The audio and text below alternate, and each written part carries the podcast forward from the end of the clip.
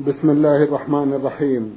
الحمد لله رب العالمين والصلاة والسلام على نبينا وسيدنا محمد وعلى آله وصحبه وسلم. مستمعي الكرام السلام عليكم ورحمة الله وبركاته وأسعد الله أوقاتكم بكل خير. هذه حلقة جديدة مع رسائلكم في برنامج نور على الدرب. رسائلكم في هذه الحلقة نعرضها على سماحة الشيخ عبد العزيز بن عبد الله بن باز الرئيس العام لإدارات البحوث العلمية والإفتاء والدعوة والإرشاد. مع مطلع هذه الحلقة نرحب بسماحة الشيخ ونشكر له تفضله بإجابة السادة المستمعين فأهلا وسهلا بالشيخ عبد العزيز. حياكم الله. حياكم الله. أولى رسائل هذه الحلقة رسالة وصلت إلى البرنامج من الجمهورية العراقية. باعثتها إحدى المستمعات من هناك تقول الحاجة أم محمد. أم محمد تقول في رسالتها إنني أم لعدة أولاد وبعضهم متزوج ورب عائلة وأولادي متدينون يقيمون الصلاة والصيام ويحافظون على أمور دينهم ولكنهم مغرمون جدا بتربية الطيور في البيت. ويصرفون من أموالهم ووقتهم على العناية بها وملاحظة تحليقها في الجو لساعة من النهار أو أكثر. وأخشى أن تكون هذه مخالفة للشرع. وجهونا وأفيدونا. جزاكم الله خيرا. بسم الله الرحمن الرحيم. الحمد لله وصلى الله وسلم على رسول الله وعلى آله وأصحابه من اهتدى بهدى أما بعد فلقد سرني كثيرا ما ذكرت من استقامتهم ومحافظتهم على دينهم فالحمد لله. أما تربية الطيور فلا حرج فيها.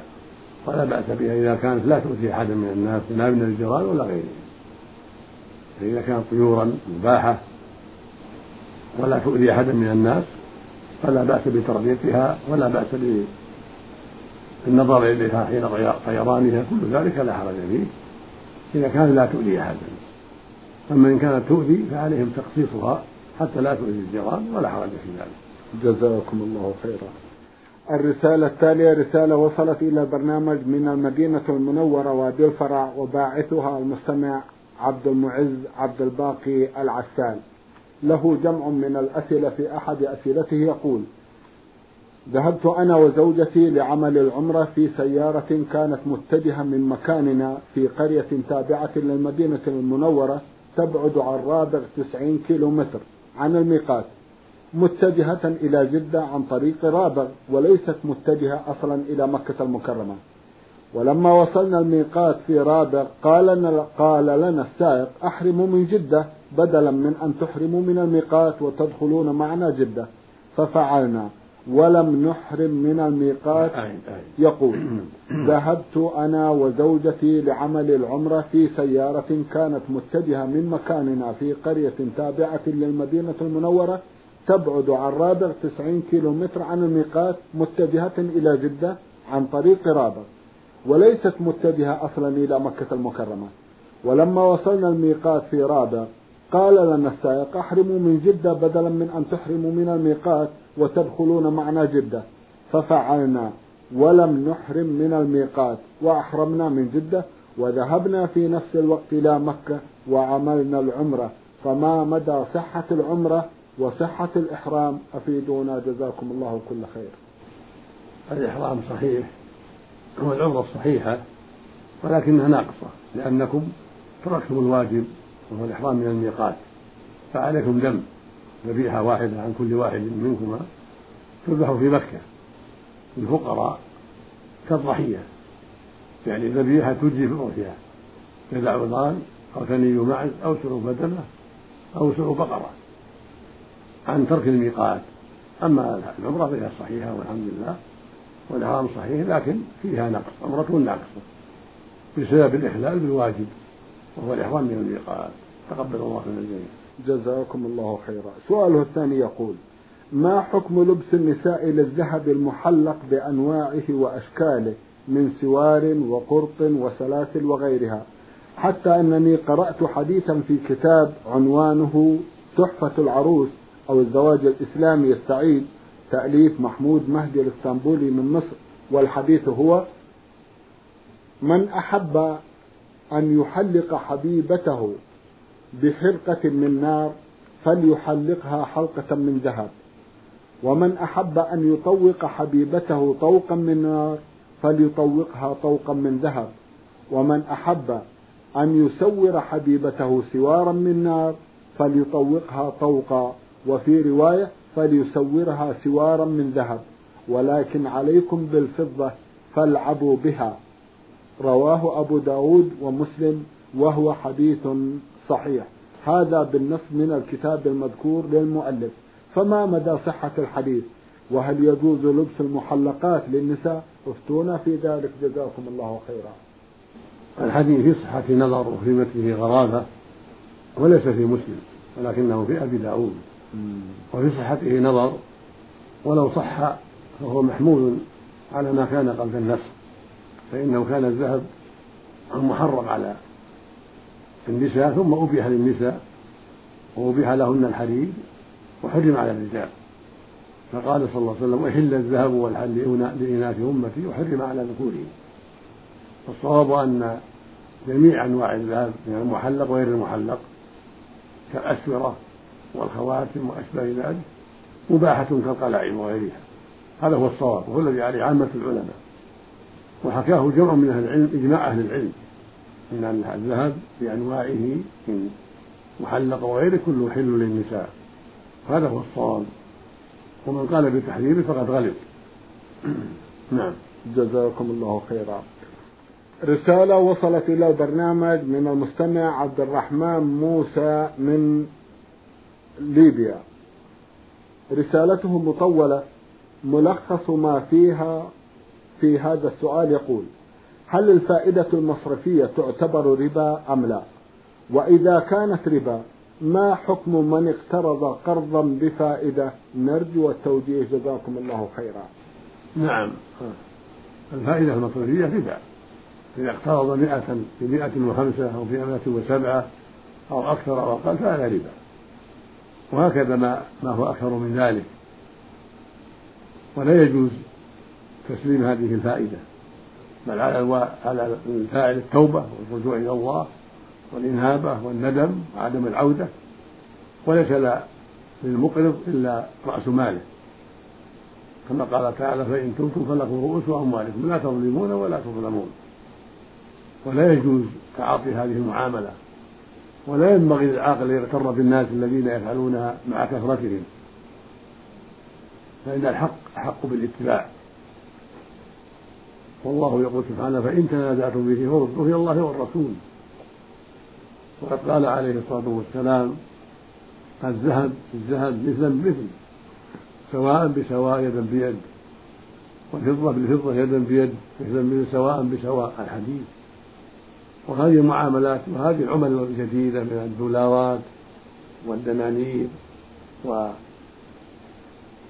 من العمل الورقية كل هذا حكم الذهب والفضة فلا يجوز أن يباع بعضها ببعض مفاضلة وهي من جنس واحد ولا نسيئة بل لا بد أن يكون ذلك يدا بيدا مع التماثل إن كانت من جنس واحد كالدينار بالدينار والدولار بالدولار. أما إن كانت من أجناس كأن يبيع دولارا بدراهم سعودية أو بدنانير أردنية أو عراقية أو شيء ذلك فلا بأس. لكن يدا بيد بالتقابل أما دينار دينارين أو دولار دولارين أو مئة دولار بمئة وخمسة أو مئة ريال سعودي مئة وخمسة لأجل الفائدة هذا ما يجوز هذا هو الربا هذا عين الربا. نسأل الله السلامة نعم نسأل الله السلامة. جزاكم الله خيرا. سماحة الشيخ الذين يفرقون بين الاقتراض بفائدة في عمل استثماري أو عمل استهلاكي هل لهم وجه أو لا؟ كل هذا غلط. هذا من كيسهم ليس له وجه. الرسول حرم ذلك مطلقا سواء كان القرض للاستثمار أو للاستهلاك الحاجة. كله محرم والرسول صلى الله عليه وسلم يفرق بين هذا وهذا عليه الصلاة والسلام بل عمم وأطلق. فدل ذلك على أنه لا يجوز مطلقا. سواء كان القصد من ذلك الاستهلاك أم كان القصد الاستثمار والمتاجرة. نعم. جزاكم الله خيرا. رسالة وصلت إلى البرنامج من مكة المكرمة وباعثها المستمع عين يا حيا جيم رسالته مطولة يقول فيها لي ابنة تبلغ من العمر عشر أشهر. وقد مرضت وذهبت بها إلى المستشفى وهي في حالة خطيرة وأمروا بتنويمها. وجلست معها أمرضها مدة التنويم بالمستشفى والحمد لله تحسنت حالتها عن حالتها الأولى. وأخرجونا بعد ذلك وذهبنا إلى المنزل. وبعد يومين فقط عاد إليها المرض وكان كل من رآها قال هذه فيها كذا وكذا. وأنا لا أدري ماذا أفعل بها. وبعد ذلك رآها أحد الناس وقال أكوها فإن شاء الله أنها ستشفى وذهبت بها عند رجل فكواها ولكن اشتد بها المرض. وبما أنني قد ذهبت بها إلى المستشفى وإلى الكاوي ولكن دون فائدة استحكمت بحكم الله وجلست بها في المنزل. ولكن حكم الله أقوى في على كل شيء وتوفيت بعد ذلك. قلت باليم قلت يا ليتني لم أكوها يا ليتني ذهبت بها للمستشفى مرة ثانية يا ليت يا ليت وبدأت أتألم وأتندم. هل علي فيما فعلت؟ حكم شرعي وجهوني جزاكم الله خيرا. ليس عليك بأس وأنت مجتهد ولا حرج عليك وهذه أسباب. الذهاب إلى المستشفى وإلى الكاوي كل هذه أسباب. والنبي عليه السلام قال الشفاء في ثلاث كية نار أو شرطة محجم أو شربة عسل وما أحب أن أكتم اللفظ الآخر وأنا أنهى أمتي على الكي. فالكي يعتبر آخر الطب عند الحاجة إليه وأنت فعلته عند الحاجة. فإذا كان الكاوي لمن جرب في معرفة الكي وأن يكفي المرضى يجتهد لا بأس عليك في ذلك والحمد لله. وبكل حال فأنت مجتهد ولا شيء عليك. نعم. جزاكم الله خيرا. المستمع خاء ألف ميم من الرياض بعث برسالة يقول فيها قابلني أحد أصدقائي وقد رأى علي علامات التفكير والشرود الذهني فسألني هل فعلتها؟ يعني هل طلقت؟ فقلت له نعم فعلتها وأنا أمازحه حتى أرى مدى تأثره بذلك وأنا لم أقصد الطلاق. إنما عندما سألني قلت نعم قاصدا بذلك أنني قد تزوجت وهو يفهم الطلاق ولم أتبين فهمه جيدا لكلامي. السؤال هل تقع طلقة أم لا؟ علما بأن هذا الحدث منذ سنة تقريبا فماذا علي أن أعمل الآن؟ وقد مر على الحدث سنة كما أفدتكم. أفيدوني جزاكم الله خيرا. ما دمت ما قصدت الطلاق فلا شيء عليك الأعمال بالنيات وهذه الألفاظ هذه اللفظة من جنس ألفاظ الكنى. فلا يقع بها شيء. ما دمت لم تقصد الطلاق. نعم. جزاكم الله خيرا. المستمع ميم عين سين من سلطنة عمان المنطقة الياصلة فيما يبدو. يقول إذا خرجت من سلطنة عمان إلى دولة الإمارات وتبعد دولة الإمارات عن سلطنة عمان 450 كيلو متر هل يجوز أن أصلي صلاة حضر أم سفر؟ وأنا أخرج لمدة ستة أشهر أو سنة. أجيبوني جزاكم الله خيرا. إذا كنت في الطريق صلي صلاة المسافر. ركعتين الظهر والعصر والعشاء. وإذا نزلت في الإمارات أو في غيرها وأنت تقصد الإقامة أكثر من أربعة أيام فإنك تصلي أربعا ما دمت مقيما في الإمارات أو غيرها. أما إذا كنت مقيما في الإمارات إقامة غير معينة لا تدري متى ترجع. لك حاجات لا تدري متى تنتهي. ولم تعزم على أربع ولا أكثر ولا أقل. فإنك تصلي أربع تصلي اثنتين. إذا صليت وحدك وإن صليت مع المقيمين صليت أربعة. إذا كنت وحدك فالواجب عليك أن تصلي مع الناس في المساجد. ولا تصلي وحدك فتصلي معهم أربعا. فإن صليت وحدك صليت اثنتين. إذا كنت لم تقصد الإقامة إلا أربعة أيام فأقل أو كنت ما تقصد إقامة معين لا تدري ما عندك يقين. هل تقيم أربعا أو ثلاثا أو عشرا أو أكثر أو أقل. إذا كان ليس عندك نية معلومة فإنك تصلي اثنتين إلا إذا صليت مع الحاضر مع الحضر مع المقيمين فإنك تصلي أربعا. وعرفت أنه يجب عليك أن تصلي معهم إذا كنت واحدا. لأن الجماعة واجبة فالواجب عليك تصلي معهم وتكمل أربعة لأن المأموم يتبع الإمام في ذلك. هكذا جاءت السنة. أنه إذا صلى المسافر مع المقيمين فإنه يصلي معهم أربعة كما ثبت هذا في صحيح مسلم. ومسلم أحمد عن ابن عباس رضي الله تعالى عنهما أنه سئل عن هذا. فقال هذا السنة نعم. جزاكم الله خيرا. رسالة وصلت إلى البرنامج من أحد المستمعين من الكويت وقع في نهايتها بالحرفين نون ميم.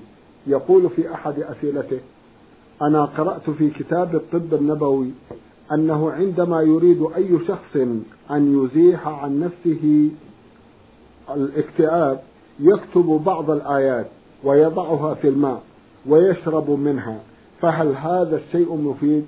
وإذا كان مفيد أخبرونا جزاكم الله خيرا. كيف نكتب وما هي الآيات التي نكتبها؟ لا حرج أن يكتب الإنسان في إناء نظيف أو ورق نظيف.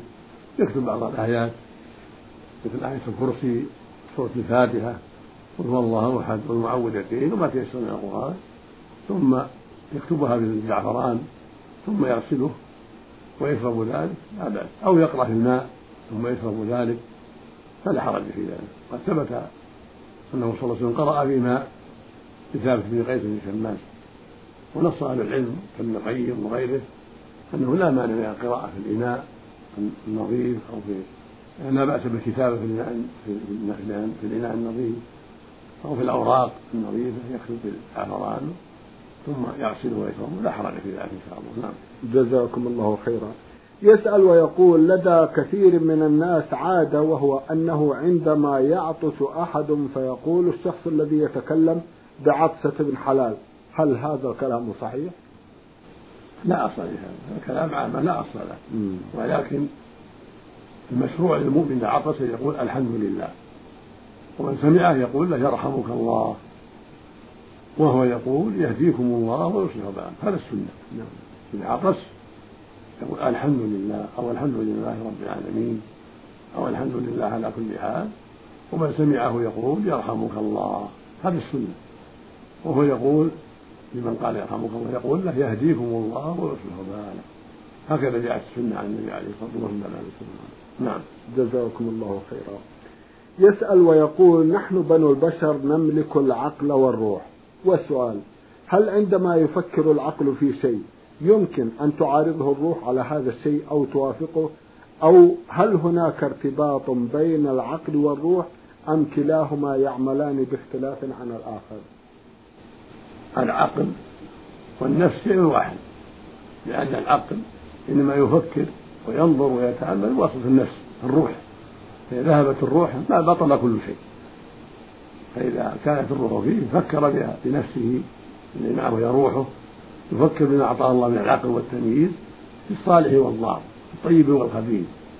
هكذا فهو يفكر بما أعطاه الله من العقل بواسطة الروح التي هي نفسه وحياته. فما زالت الروح موجودة أمكنه التفكير والنظر والإعداد لما يريد والعزم على ما يريد. فإذا ذهبت الروح بطل التفكير. نعم. جزاكم الله خيرا. المستمعة نون ميم من الكويت تقول في رسالتها أنا فتاة في بداية العشرينيات وأنا وكأي فتاة تحلم بأن يمن الله عليها بزوج صالح وذرية صالحة.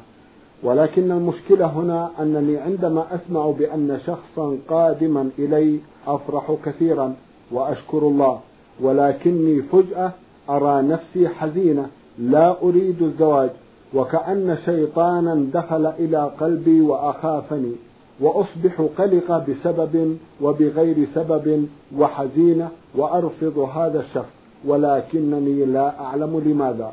سماحة الشيخ أنا والحمد لله أحب ختم المصحف وأحب سماع القرآن الكريم كثيرا وأتوكل على الله في كل وقت ولكن أشك أن هناك من عمل لي عملا لهذا الموضوع حتى لا أتزوج وحتى لا أفرح. أرجو توجيهي جزاكم الله خيرا. كيف أتصرف؟ وإن كنت أعلم أن النفع والضر بيد الله سبحانه وتعالى. هذا من الشيطان. هذا يا ابنتي من الشيطان. فعليك أن تتعوذي بالله من الشيطان وأن تعتمدي على الله سبحانه وتعالى. وأن تحسن الظن به جل وعلا. فإذا خطبك من ترضين دينه وخلقه ومدح لك في دينه وأخلاقه في وسط ثقات العارفين به فاستعيني بالله وتزوجي ودعي عنك هذه الوساوس وهذه الأفكار الرديئة فإنها من الشيطان من عدو الله. يثبطك بذلك حتى تبقي في تعب وشقة وحرمان من الزواج والذرية. والشيطان يحب كل شر للإنسان ويدعوه إلى كل شر ويسره أن تبقي عانسة لا زوج لك وربما عرضك بعد هذا لما حرم الله عز وجل. فالواجب عليك تقوى الله والمبادرة إلى الزواج إذا جاء الكفو وترك هذه الوساوس وهذه الكراهة وهذه البغضاء وهذا التحرج كل هذا من الشيطان عدو الله. وداعي عنك الوساوس أن معمول لك هذا كله من الشيطان. لم يعمل لك شيء ولكنه الشيطان يثبطك ويسعى في منعك من الزواج لأنه يحب أن كل إنسان لا يتزوج وأن يبقى في الفساد والتعب والمشقة. نسأل الله السلامة. اللهم آمين. من ليبيا طرابلس هذه رسالة بعث بها المستمع فرج عيسى زعيد له سؤالان. يقول في سؤاله الأول إذا دخلت المسجد في يوم الجمعة والإمام يخطب فهل أجلس أم أصلي ركعتين؟ وما الدليل على ذلك؟ السنة يا أخي الجلوس آه، أن تصلي ركعتين. السنة أن تصلي ركعتين قبل أن تجلس ولو أن الإمام يخطب. لما ثبت في صحيح مسلم عن النبي عليه الصلاة والسلام قال إذا جاء أحد المسجد والإمام يخطب فليركع ركعتين وليتجوز فيهما يعني يخففهما. يعني تخفيفا لا يمنع الطمأنينة. هكذا أمر عليه الصلاة والسلام. أمر الداخل والإمام يخطب أنه يصلي ركعتين لكن لا يطول فيهما حتى يفعل السنة ويتمكن من سماع الخطبة. نعم. جزاكم الله خيرا. يقول أخي يصلي ولكنه يتيمم بحجر ولا يتوضأ بالماء مع أنه يستعمل الماء في الاغتسال. وعندما أقول له وعندما أقول له لما تفعل ذلك؟ يقول إن الطبيب منع علي استعمال الماء. فهل صلاته صحيحة بهذا التيمم؟ إذا كان يستعمل الماء في الغسل ولا يضره الماء في الغسل فمن باب أولى أن لا يضره في الوضوء لأن الوضوء أقل ماء. وأقل كلفة فالواجب عليه يصلي بالماء ويتوضأ فإذا كان لا يضره الغسل فإنه لا يضره الوضوء الواجب عليه يتوضأ وأن يعصي هذا الطبيب الذي قال له إذا كان جرب الماء ولم يضره وليس له التيمم ثم ثم التيمم بالحجر لا لا ينفع. الواجب التيمم بالتراب بصعيد الأرض لا بالحجر. ما دام يجد التراب فإنه يضرب التراب يضرب وجه الأرض ويتيمم منها إذا عجز عن الماء لمرض يضره معه الماء أو لأنه في سفر لا يجد الماء. والواجب على المؤمن أن يترك الشبهات والوساوس التي لا وجه لها. وليس كل طبيب يطاع قوله إنما يطاع قول الطبيب الأمين العارف الذي أرشدك إلى ما ينفعك وحذرك ما يضرك فلا بأس. وما دمت أيها المريض استعملت الماء في الغسل وهو لا يضرك فمن باب أولى لا يضرك الوضوء نعم. جزاكم الله خيرا. المستمع ميم قاف من الرياض بعث برسالة يقول فيها أنا شاب كنت أرتكب المعاصي وكلما أرتكب معصية أتوب إلى الله وأقول إنني سأقرأ سورة كذا وكذا توبة لله.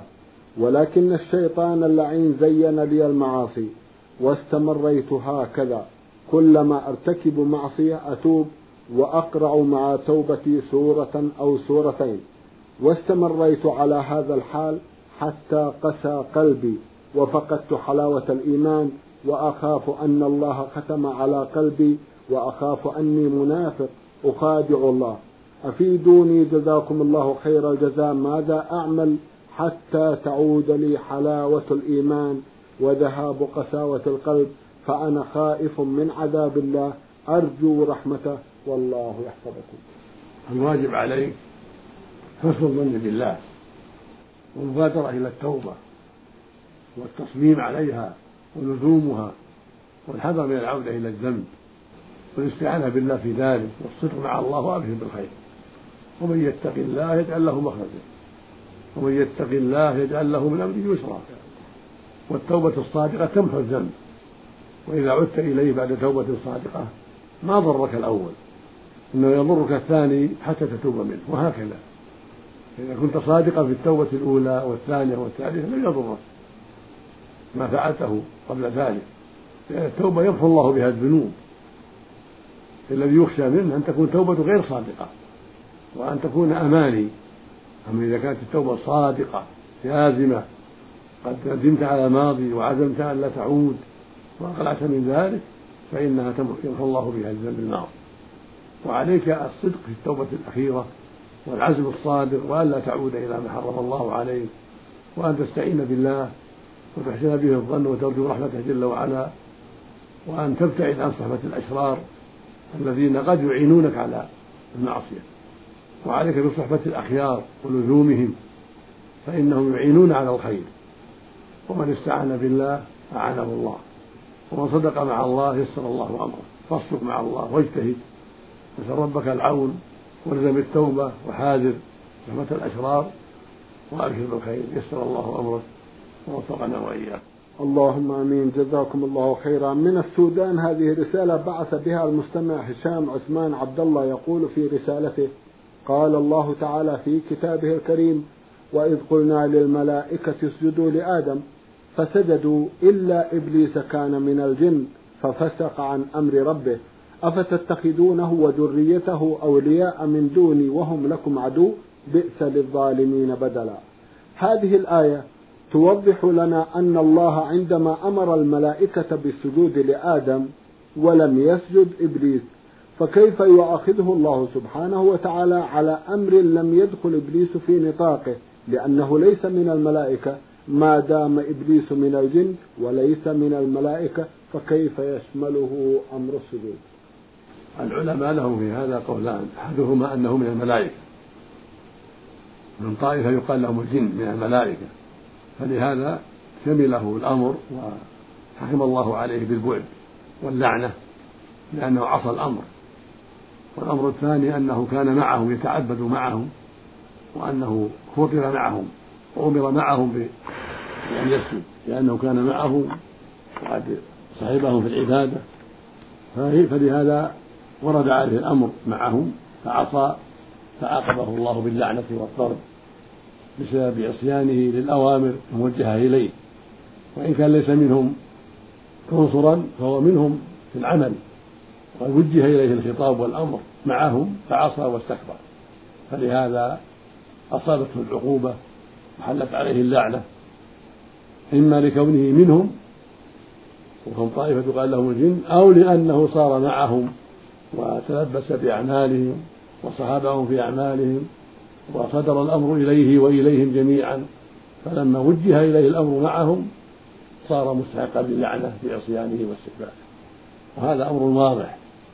والقولان مشهوران للعلماء أحدهما أنه منهم فلا إشكال في ذلك والثاني أنه أبو الجن أبو الجن معروفين الثقل الثاني وهو كآدم للإنس ولكنه صار مع الملائكة حين الأمر ووجه إليه الأمر معهم صار مأمورا كما أنهم مأمورون فلهذا استحق اللعنة والطرد باستكباره وعصيانه جزاكم الله خيرا. سماحة الشيخ في ختام هذا اللقاء أتوجه لكم بالشكر الجزيل بعد شكر الله سبحانه وتعالى على تفضلكم بإجابة السادة المستمعين. وآمل أن يتجدد اللقاء وأنتم على خير. نسأل الله مستمعي الكرام كان لقاؤنا في هذه الحلقة مع سماحة الشيخ عبد العزيز بن عبد الله بن باز الرئيس العام لإدارات البحوث العلمية والإفتاء والدعوة والإرشاد. شكرا لمتابعتكم وإلى الملتقى وسلام الله عليكم ورحمته وبركاته.